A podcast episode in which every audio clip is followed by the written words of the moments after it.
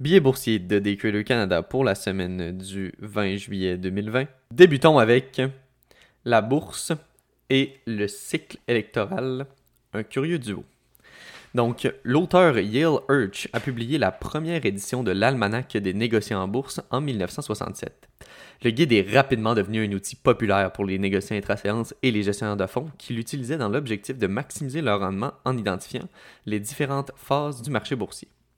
D'ailleurs, l'almanach a introduit un certain nombre de théories financières bien connues, notamment le rallye du Père Noël en décembre, ainsi que celle qui nous intéresse aujourd'hui, la théorie du cycle électoral présidentiel. Donc, en utilisant des données remontant à plusieurs décennies, soit après 1967, l'historien de Wall Street a proposé que la première ou les deux premières années d'un mandat présidentiel coïncidaient avec une performance boursière plus faible. Selon la théorie de Hirsch, après être entré dans le bureau ovale, le président en poste tend à travailler sur ses propositions politiques les plus profondes et à se livrer aux intérêts particuliers qui l'ont fait élire. Or, à l'approche des prochaines élections, le modèle suggère que les présidents se concentreraient davantage sur le renforcement de l'économie afin d'être réélus. En conséquence, les principaux indices boursiers sont plus susceptibles de gagner en valeur. Selon la proposition faite, les résultats sont assez cohérents, quelles que soient les tendances politiques du président. Cette théorie financière se manifeste de plusieurs manières pratiques. En 2016, Charles, Schwab a analysé des données de marché remontant à 1950 et a constaté qu'en général, la troisième année de la présidence représentait des gains de marché les plus importants. Le SP 500, l'indice boursier fort des États-Unis, a affiché les rendements moyens suivants chaque année du cycle présidentiel donc l'année après l'élection, plus 6,5% la deuxième année, plus 7% la troisième année, plus 16,4 et la quatrième année, plus 6,6% De plus, depuis 1950, le taux de rendement annuel moyen du S&P 500 est de 10,82% Ainsi, bien que les chiffres ne montrent pas de baisse notable les années 1 et 2, comme l'avait prédit Urch, il semble qu'il y ait vraiment une surperformance la troisième année. Cependant, les moyennes seules ne disent pas si une théorie du mérite. C'est aussi une question de fiabilité d'un cycle électoral à l'autre. Donc, entre 1950 et 2019, le marché boursier a connu des gains durant 73% des années composant l'intervalle. En revanche, au cours de la troisième année du cycle d'élection présidentielle, le S&P 500 a connu une augmentation annuelle de 88% du temps, démontrant une cohérence notable avec la théorie avancée par Urch. En outre, le marché a gagné 56% du temps et 64% du temps pendant les années 1 et 2 de, du cycle électoral. Enfin, le mandat de Donald Trump a été une exception notable à la chute boursière de la première année que la théorie prédit.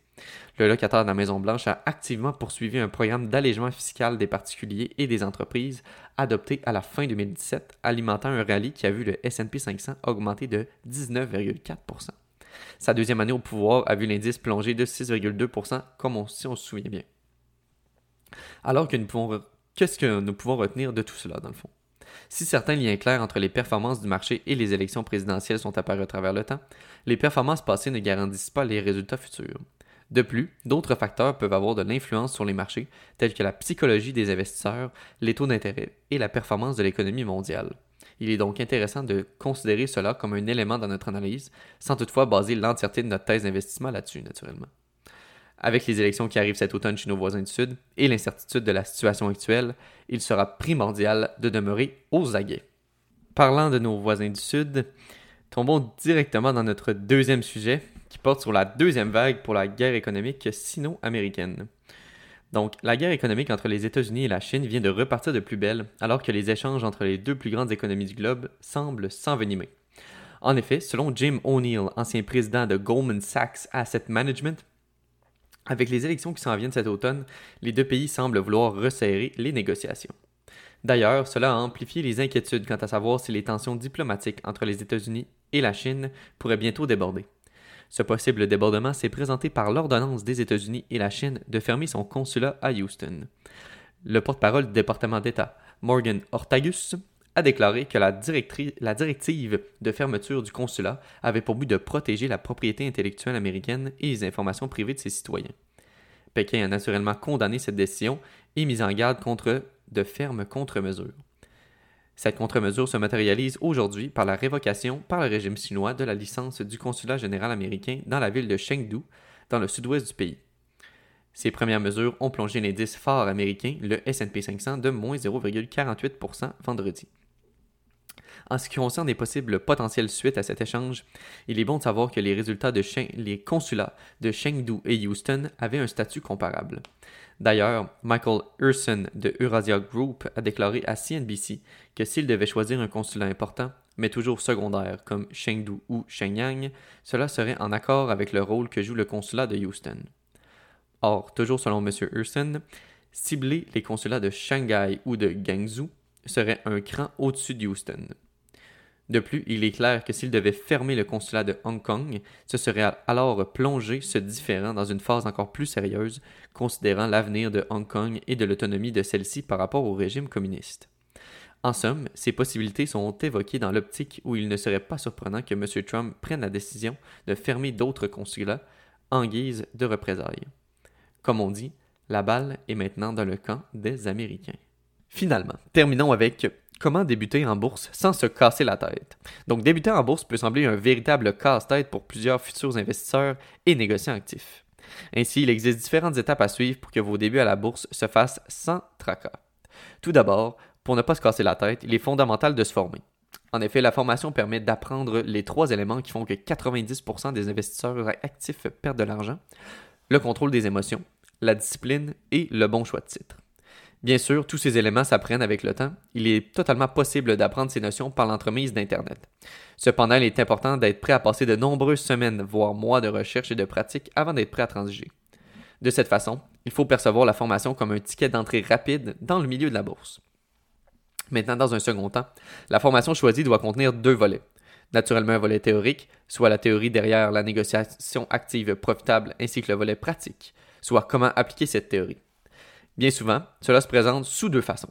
Donc, des cours en salle ou en ligne pour la théorie et des sessions d'accompagnement, du mentorat ou des sessions de négociation en direct pour le volet pratique. De cette façon, vous ne vous cassez pas la tête avec la théorie ni pour la pratique et si jamais vous avez des questions, vous aurez toujours quelqu'un pour y répondre.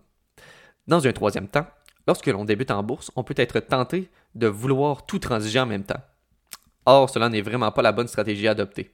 Lorsque l'on débute, il est important de cibler un produit financier que l'on désire transiger, que ce soit des actions, des options, des contrats à terme, etc. Et ensuite, se pratiquer le plus possible à transiger sur ce produit. Finalement, pour débuter en bourse sans se casser la tête, il est nécessaire de commencer à transiger sur un bon simulateur. Aujourd'hui, la majorité des plateformes d'accès direct, telles qu'Interactive Brokers ou Thinkorswim, de même que certains sites Internet comme Investopedia, Barchart ou Investing.com, permettent à leurs utilisateurs de se créer un portefeuille fictif et de négocier différents produits financiers, allant de l'action aux options, en passant même par les contrats à terme. De cette façon, votre apprentissage vous sera beaucoup moins coûteux et vous permettra d'attaquer le marché avec de l'expérience. Alors, qu'attendez-vous pour commencer? Donc, bonne semaine à tous nos auditeurs. C'était Nicolas Gauthier pour le billet boursier de Daytrader Canada.